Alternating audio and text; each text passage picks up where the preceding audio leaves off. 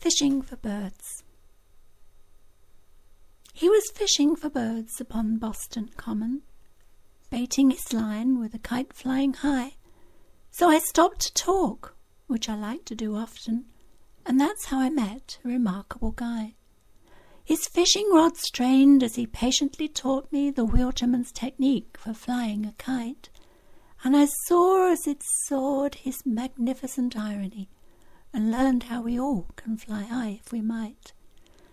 The man who could not walk was flying with sparrows, his mind focused up there so obviously free.